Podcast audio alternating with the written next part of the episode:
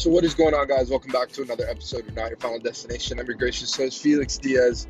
And uh, before we get started with this episode, this episode is sponsored by By the Bay Soap. Stay fresh, stay clean, go organic. If you're looking to ditch all the chemicals and make the switch to an all natural soap, I highly recommend you check them out. They have incredible soaps with incredible scents that are not only good for you, but good for our planet.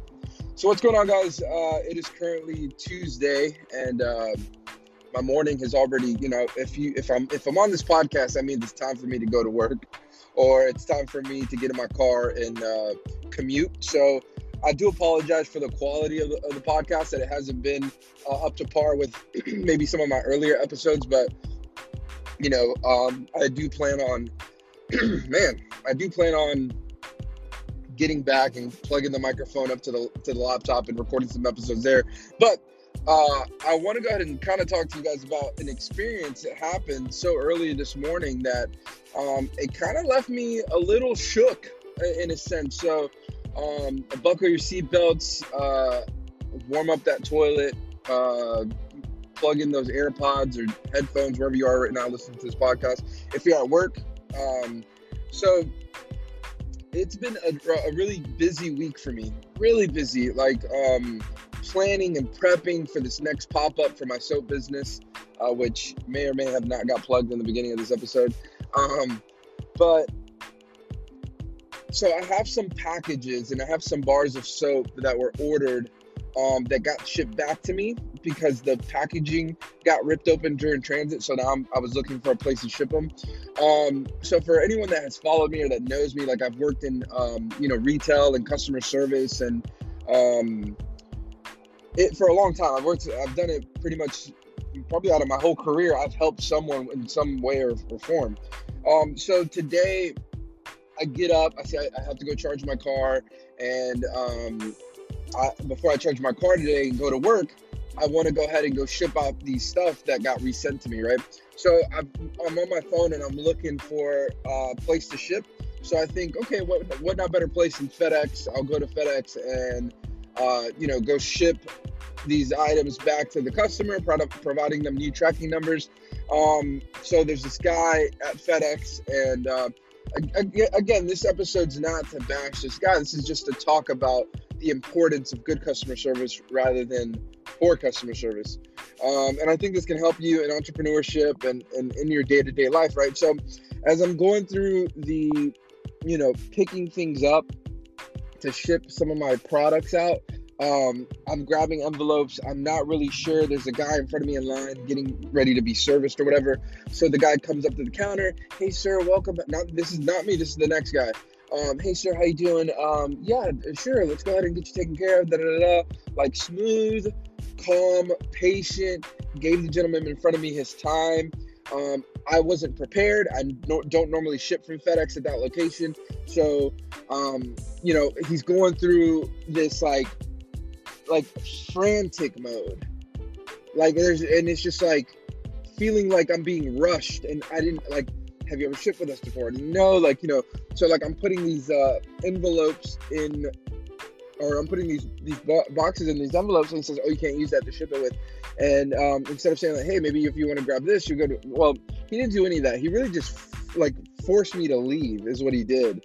Um, you know, I saw how kind and how patient he was with the guest in front of him, but he wasn't the same kind and and with me.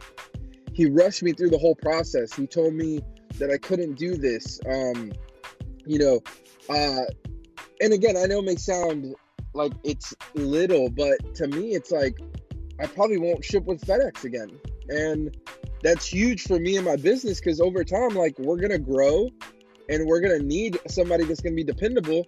And for the for the most part, I love the tracking system and I love the stuff FedEx does. But that guy might have just ruined that for FedEx. And I know I'm just one small person and it's not like a major corporation yet, but or company yet, but like treat treat people with kindness, man.